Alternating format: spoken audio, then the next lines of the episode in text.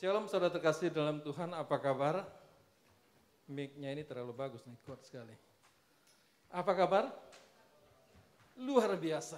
Tadi sudah sampaikan ibadah satu, ibadah dua, sangat luar biasa. Jemaatnya penuh dan bersemangat sekali.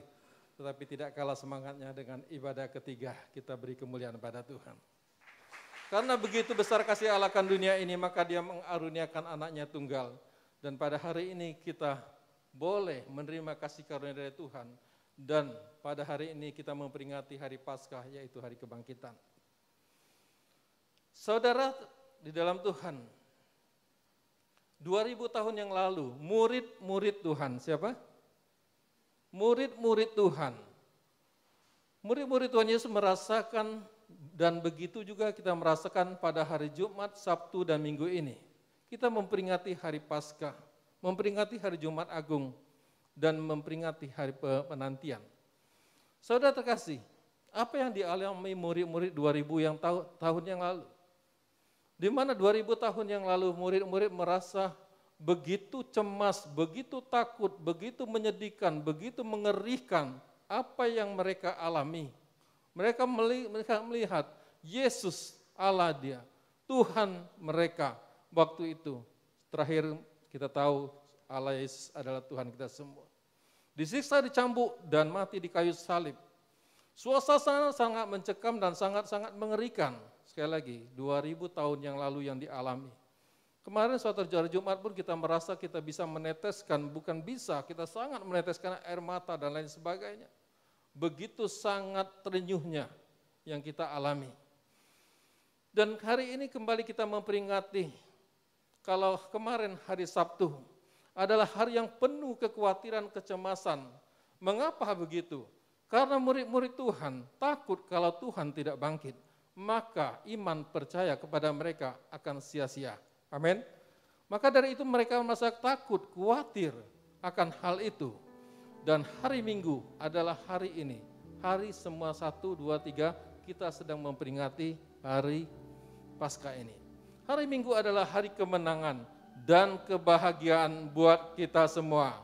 Kita beri kemuliaan pada Tuhan. Jadi hari ini kita bisa tersenyum, mungkin hari Jumat mungkin tidak bisa tersenyum gitu ya.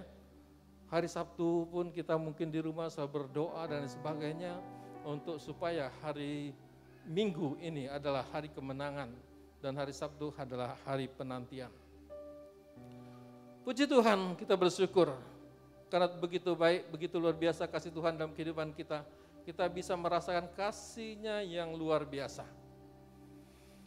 Jadi pasca di perjanjian lama menceritakan tentang umat Israel yang sudah uh, hampir 430 tahun menjadi budak di, di negara Mesir tetapi kita tahu cerita ini dan sering kita dengar. Bagaimana Musa diutus Tuhan untuk membawa umat Israel masuk ke tanah perjanjian. Dan saudara saya singkat, kita tahu mereka harus melewati namanya Laut Merah atau Laut Tebrau. Tetapi di situ mereka putus asa, tidak ada jalan, tidak ada jalan keluar, jalan buntu. Bayangkan, begitu banyak orang Hampir 2 juta orang harus menyeberang sungai itu saudara. Harus menyeberang lautan itu. Sedangkan lautan itu sudah putus, tidak ada jalan tidak ada jalan untuk ke mana pun juga. Di belakang pasukan Mesir sedang mengejar. Tetapi saudara kita tahu kisah ini. Maka suatu Tuhan berfirman dan Musa Tuhan pakai.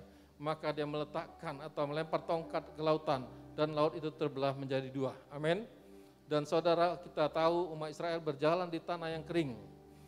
Saya singkat saudara terkasih dalam Tuhan.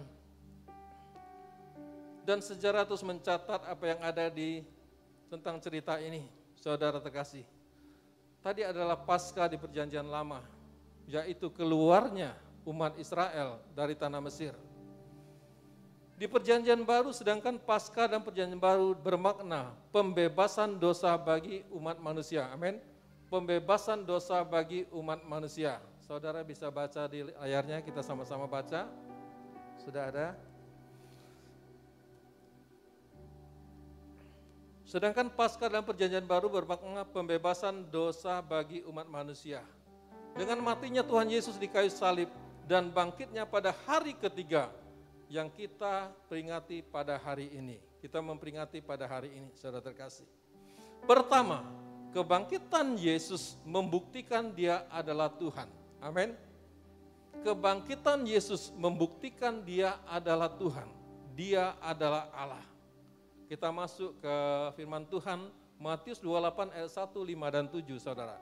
Ayat pertama, ayat 1, kita sama-sama baca, saudara boleh baca di layar yang ada depan. Saudara ayat 1, setelah hari sabat lewat, menjelang menyingsingnya fajar pada hari pertama minggu itu, pergilah Maria Magdalena dan Maria yang lain menengok kubur itu. Tujuan mereka adalah ingin menengok kubur Yesus karena mereka tahu bahwa Yesus pada hari sesudah mati itu dimakamkan di kuburan itu. Dan mereka sudah membawa rempah-rempah pada zaman dulu. Mereka sudah membawa alat-alat untuk penguburan. Tetapi apa yang mereka alami, sepertinya dia belum ya, mereka belum yakin bahwa Tuhan telah berjanji dia akan mati, tetapi pada hari ketiga ia bangkit. Ayat 5, akan tetapi malaikat itu berkata kepada perempuan-perempuan itu, janganlah kamu takut, sebab aku tahu kamu mencari Yesus yang disalibkan itu ayat 6. Ia tidak ada di sini sebab ia telah bangkit. Sebab ia telah Yesus telah bangkit. Kubur kosong membuktikan bahwa dia hidup. Sama seperti yang telah dikatakannya, mari lihatlah tempat ia berbaring. Malaikat berkata, seandainya engkau tidak percaya, mari kita melihat ke dalam gua itu dan kita melihat di mana tempat kuburan Yesus sudah kosong. Ayat 7 saudara perhatikan dan kita boleh belajar tentang ayat ini dan seterusnya. Dan segera pergi, dan segeralah pergi dan katakanlah kepada murid-muridnya, maksudnya murid-murid Tuhan Yesus yang disampaikan oleh Maria Magdalena dan teman-temannya. Malaikat menyampaikan, sampaikan kepada yang lain, kedua belas murid Tuhan Yesus, saudara, supaya mereka tahu, apa tahu, supaya mereka, apa yang diperintahkan oleh malaikat, murid-muridnya bahwa ia telah bangkit dari antara orang mati, mendahului kamu di ke Galilea. Di sana kamu akan melihat dia, sungguh aku mengatakannya kepadamu. Jadi yang kedua jelas ada kehidupan setelah kematian. Tuhan Yesus bangkit, sudah mati, bangkit, berarti ada kehidupan. Amin. Jelas dia mati dan tidak mati terus tetapi dia bangkit karena dia adalah Allah, Saudara untuk menebus dosa kita. Jelas ada kehidupan setelah kematian. Berarti kalau kita mati di dalam Tuhan, orang Kristen mati dalam Tuhan, mati bukan akhir dari segalanya. Amin. Tapi awal dari kehidupan yang baru, yaitu kehidupan di alam kekekalan.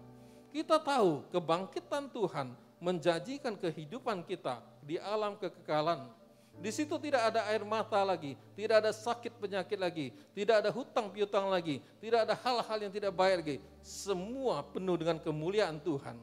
Kita ada bersama-sama dengan Allah. Di situ tidak ada matahari, karena terang kemuliaan Tuhan ada tempat itu, yaitu di sorga. Siapa yang ingin ke surga pada saat sekarang? Puji Tuhan. Kita semua pasti ingin masuk surga, amin. Tujuan kita datang ke gereja supaya kita mengerti belajar firman Tuhan, supaya kita bersekutu karena gereja itu bukan sendirian di rumah. Kalau sendirian di gereja itu bukan gereja. Gereja adalah kumpulan orang-orang percaya. Amin. Kita berkumpul orang-orang percaya. Itu namanya kita ada di gereja. Saudara terkasih dalam Tuhan, untuk saudara terkasih periksa apa yang ada di dalam kehidupan kita yang saat sekarang sepertinya ada kematian. Dalam kehidupan kita, memang tubuh jasmani roh jiwa kita sekarang ada. Tetapi adakah yang mati di dalam kehidupan kita? Mungkin saudara terkasih, apa yang mati kita introspeksi diri kita masing-masing. Mati di bang, mati di bidang apakah? Baik secara rohani maupun secara jasmani di bidang rohani maupun di bidang sekuler. Di bidang rohani, saya contohkan saja, kurang semangat untuk berdoa, kurang semangat untuk baca firman, kurang semangat untuk bersekutu, kurang semangat untuk kul dan lain sebagainya. Kurang semangat untuk mengambil saat teduh dan ke gereja pun kurang semangat. Itu adalah bercerita tentang setengah mati atau pingsan. Tapi puji Tuhan saudara yang hadir pada sore hari ini, kita percaya adalah orang-orang yang semangat, amin.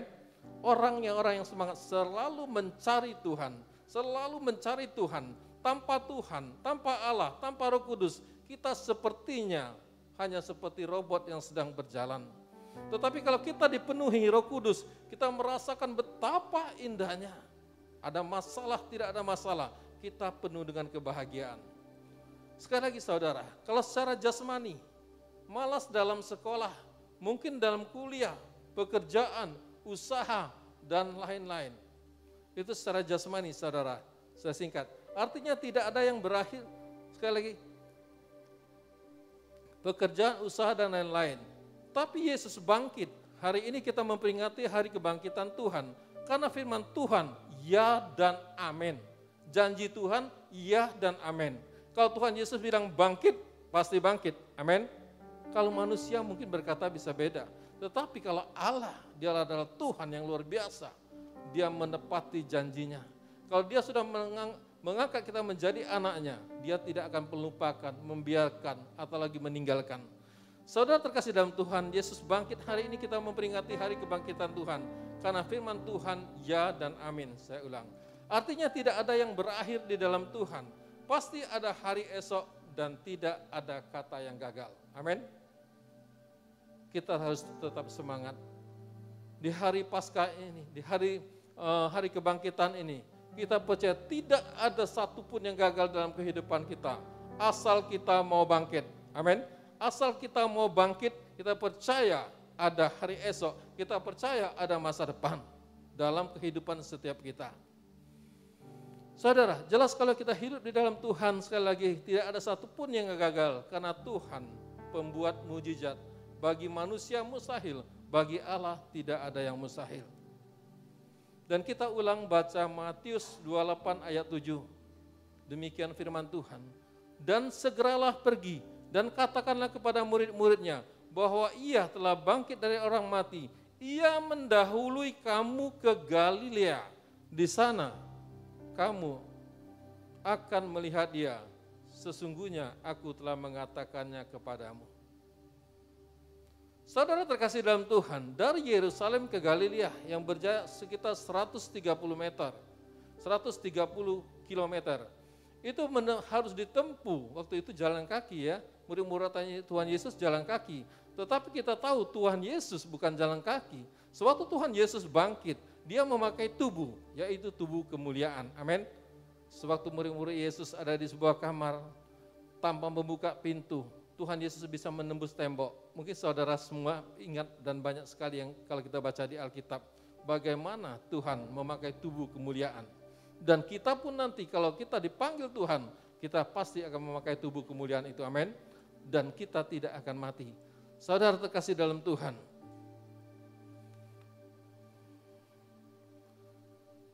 Sekali lagi saudara, dari Yerusalem ke Galilea itu ada 130 kilometer. Maka murid-murid Tuhan Yesus memakai tubuh jasmani seperti kita. Mereka harus berjalan selama empat hari, empat malam. Malam tidur tapi. Selama empat hari, empat malam. Mereka harus tempuh jalan itu. Nah, mengapa Tuhan Yesus menyuruh murid-muridnya ke Galilea melalui malaikatnya? Jelas ada maksud Tuhan. Saudara kita coba dengan cepat saya sampaikan saudara terkasih dalam Tuhan. Kita boleh coba jalan kaki dari sini ke Lubuk Linggau ya. Saya sampaikan tadi dari Bengkulu Lubuk Linggau. Itu ada 140 kilo. Siapa yang mau coba? Oh puji Tuhan. Olahraga nih, enak nih. Hanya 140 kilo kita jalan kaki, 4 hari 4 malam kita bisa tiba di Lubuk Linggau. Tapi jalan siang aja. Nah, untuk itu saudara terkasih di dalam Tuhan kita percaya. Jarak yang ditempuh waktu itu murid-muridnya bukan hanya seperti jalan di aspal, penuh dengan lembah, bukit, begitu juga padang pasir dan gunung-gunung gunung-gunung batu yang paling banyak di daerah Israel kita tahu. Nah saudara terkasih dalam Tuhan, supaya kita tidak lesuh di dalam perjalanan, antara Bengkulu dan Lubuk Linggau. Untuk itu saya undang saudara untuk bangkit. Amin. Silakan saudara bangkit. Maksud saya bangkit berdiri ya. Oh, hari kebangkitan benar. Saudara tidak perlu bangkit, Tuhan yang bangkit, tapi kita bangkitkan roh kita. Amin. Kita beri kemuliaan pada Tuhan. Tetap dalam hadirat Tuhan, saudara. Kita uh, secara rileks, kita goyangkan tubuh kita perlahan-lahan ke kanan, ke kiri.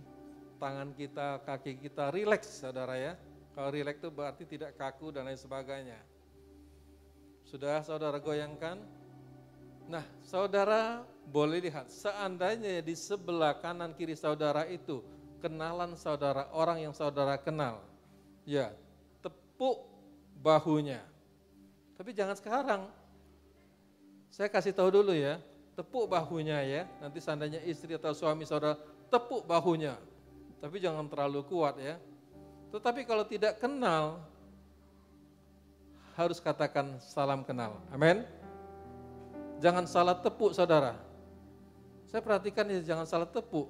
Kadang-kadang waktu ke, di gereja saya nggak tahu mertua saudara yang mana. Tahu-tahu salah tepuk dia yang ditepuk mertua, bukan istrinya. Bahaya saudara, bisa ditarik anaknya dari peredaran yang saudara ada. Sudah tadi saudara? Nah sekarang saudara boleh bergeser.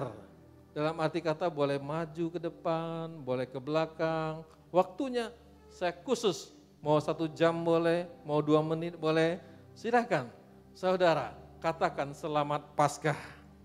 Selamat Paskah bro, selamat Paskah sis. Tuhan Yesus memberkati. Nah, PAW aja semangat sekali. Silakan saudara. Saya tadi maju, tetapi karena saudara banyak di belakang, saya nggak maju. Tadi bukan mainnya ibadah satu, ibadah dua karena riuh rendah sekali. Wah ini hambanya, kita harus maju. Haleluya. Silakan siapa namanya? Ini orang yang punya iman yang besar. Kita harus maju, puji Tuhan, luar biasa. Selamat Paskah. Tuhan Yesus memberkati Selamat Paskah semuanya. Tuhan berkati. Selamat menikmati hari kebangkitan Tuhan yang pada saat ini kita alami. Kita beri kemuliaan pada Tuhan. Saudara jangan duduk dulu ya. Nah sekarang saya akan uh, sampaikan beberapa kali. Sewaktu saya bilang Yesus, saudara bilang dua kali. Yesus, Yesus. Kalau nada saya panjang, saudara juga panjangkan ya. Siap-siap saudara? Enggak ada salah pukul tadi? Enggak ada salah tepuk? Iya. Kalau yang jomblo salah tepuk ya enggak apa-apa ya. Waduh, asik. Saudara terkasih dalam Tuhan, sekali lagi, saya bilang Yesus satu kali, saudara bilang dua kali. Kalau nadanya panjang, saudara juga nadanya panjang. Kita percaya, kita mengundang hadirat Allah atas tempat ini. Yesus! Wow, sudah mantap ya. Mungkin yang sore ini sudah belajar dari siang dan pagi ya. Yesus. Yesus. Oh itu 50-50. Yesus. Yesus. Yesus. Yesus.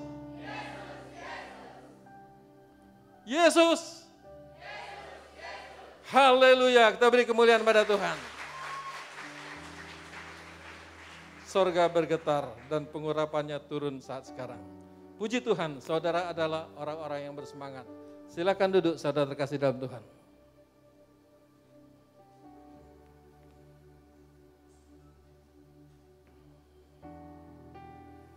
Kembali kita mengingat bagaimana pelayanan Tuhan Yesus. Tuhan Yesus selama di bumi melayani sampai tiga setengah tahun. Tiga tahun setengah, tiga tahun enam bulan. Sesudah itu dia disalibkan. Tetapi selama tiga tahun setengah, Tuhan Yesus itu banyak waktunya di Galilea. Mengapa banyak waktunya di Galilea? Karena di situ banyak berkumpul orang-orang asing. Amin. Banyak berkumpul orang-orang asing. Kalau orang asing waktu itu kita percaya banyak pedagang-pedagang saudagar-saudagar. Jangan-jangan ada orang Bengkulu. Amin. Kita percaya ada orang Bengkulu. Orang Bengkulu karena orang Bengkulu ini adalah orang yang semangat-semangat. Jadi bisa berdagang sampai ke luar negeri, ke mancanegara. Untuk itu saudara terkasih dalam Tuhan, Yesus juga sangat tahu iman murid-muridnya pasti tergoncang oleh kematiannya di Kalvari dan di Golgota. Amin. Sehingga Yesus mengajak dan berbicara dengan supaya anak-anaknya itu menyusul Yesus menyusul dia untuk datang ke Galilea. Saudara terkasih dalam Tuhan, Tuhan Yesus sangat tahu murid-muridnya imannya tergoyah.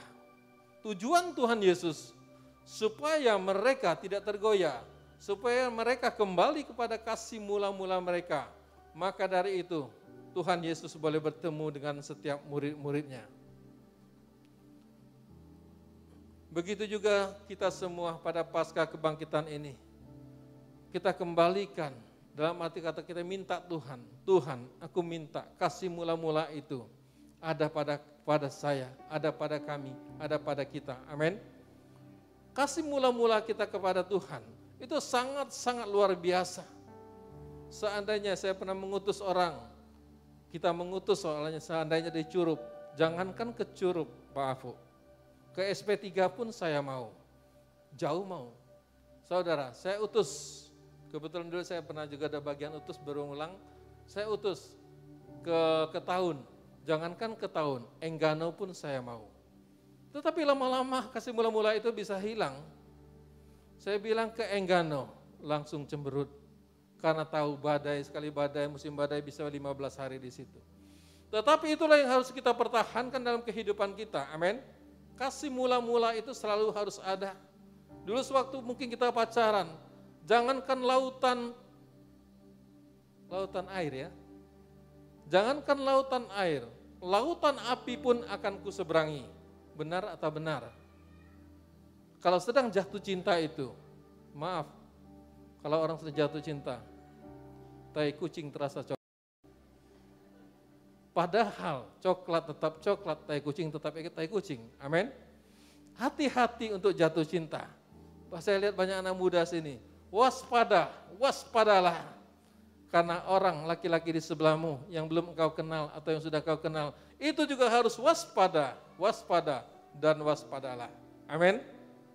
Maksudnya bisa mengerti? Jaga kekudusan hidup kita. Waktu pacaran dan lain sebagainya. Haleluya. Saya mendengar dari PAW ini luar biasa ya. Saudara terkasih dalam Tuhan, cinta mula-mula kita kepada Tuhan, itu kita tahu kita harus jelas kita memikirkan perkara di atas karena Tuhan telah menebus dosa kita. Kembali saudara, Tuhan Yesus memastikan dia bangkit jelas dengan tubuh kemuliaan yang sudah sampaikan tadi. Dan ia boleh tiba di Galilea pada saat sekarang.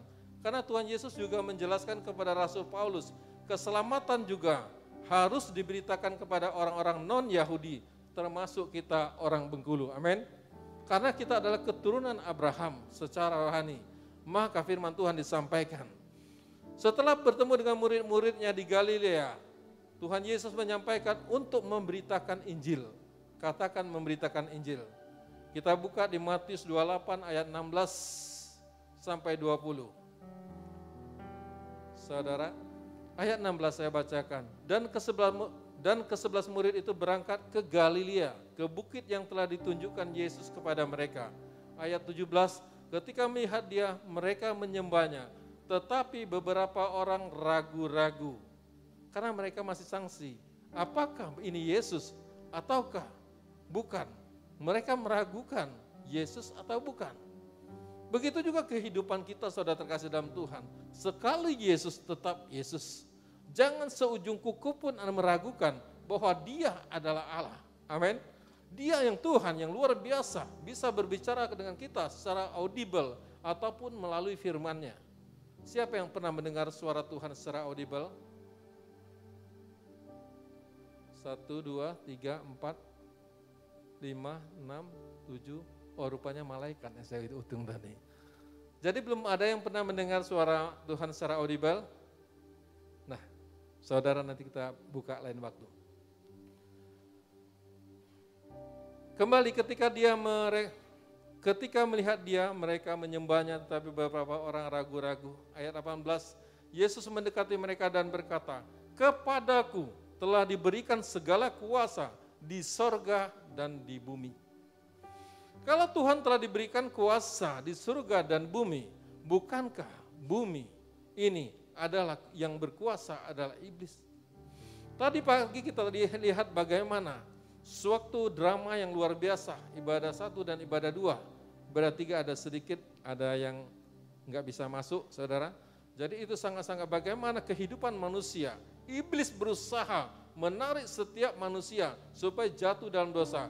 Tetapi roh Allah Tuhan sendiri berusaha jelas supaya kita hidup, jangan hidup di dalam daging, tetapi hidup di dalam roh. Amin. Kebangkitan Tuhan adalah kebangkitan kita untuk lebih lagi datang kepada Tuhan. Ayat 19, karena itu pergilah, jadikanlah semua bangsa muridku, dan baptislah mereka dalam nama Bapa, Anak, dan Roh Kudus. Untuk itu saudara, sebelum firman Tuhan selesai, waktunya pas, Saudara, pada hari ini saya undang saudara yang ingin dibaptis dengan air, dibaptis selam, mati bersama-sama Kristus dan bangkit bersama-sama Kristus. Dan berarti kita hidup di dalam Tuhan. Amin. Saudara nanti sambil pulang di konter bisa saudara catat nama saudara, kapan saudara nah, kasih nomor telepon dan kapan saudara dibaptis. Mengapa kita harus dibaptis saudara? Karena kita tahu kita di, di dunia ini hanya menumpang, hanya di seperti kita singgah di sebuah terminal, hanya sementara sekali, sementara sekali, hanya singkat sekali, tapi kehidupan yang sebenarnya kita tahu adalah di surga. Pada saat ini juga sekali lagi saya katakan warga negara kita adalah warga negara surga. Amin. Matius 28 ayat 20 dan ajarlah mereka melakukan segala sesuatu yang telah kuperintahkan kepadamu dan ketahuilah aku menyertai kamu senantiasa sampai kepada akhir zaman. Saudara amanat agung ini saat ini disampaikan kepada kita semua. Amin. Karena kita tahu keselamatan bukan milik kita sendiri, adalah milik semua orang, adalah milik semua bangsa. Jadi tugas kita saudara, berbuah-buah di dalam Tuhan. Artinya kita harus membuahkan juga jiwa-jiwa. Bagaimana caranya? Bukan hanya harus di gereja, bukan harus menjadi pendeta, bukan menjadi harus hamba Tuhan, bukan melayani pekerjaan di mana pun saudara berada, di marketplace, saudara bisa memberitakan bahwa Yesus adalah Tuhan. Amin. Di mana pun saudara semua orang yang mau dipakai Tuhan, Tuhan pasti pakai. Yang mau pasti Tuhan tahu yang mau atau yang tidak mau. Tetapi semua yang hadir pada saat sekarang saya percaya semuanya mau amin. Karena kita pada suatu kita melakukan, roh Allah ada pada kita.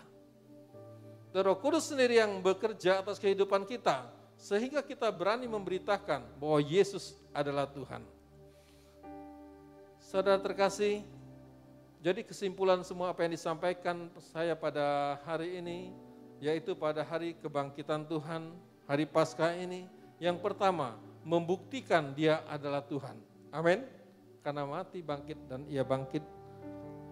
Kedua, jelas ada kehidupan setelah kematian. Dan yang ketiga, penderitaan Kristus di Jumat Agung menjadi teladan.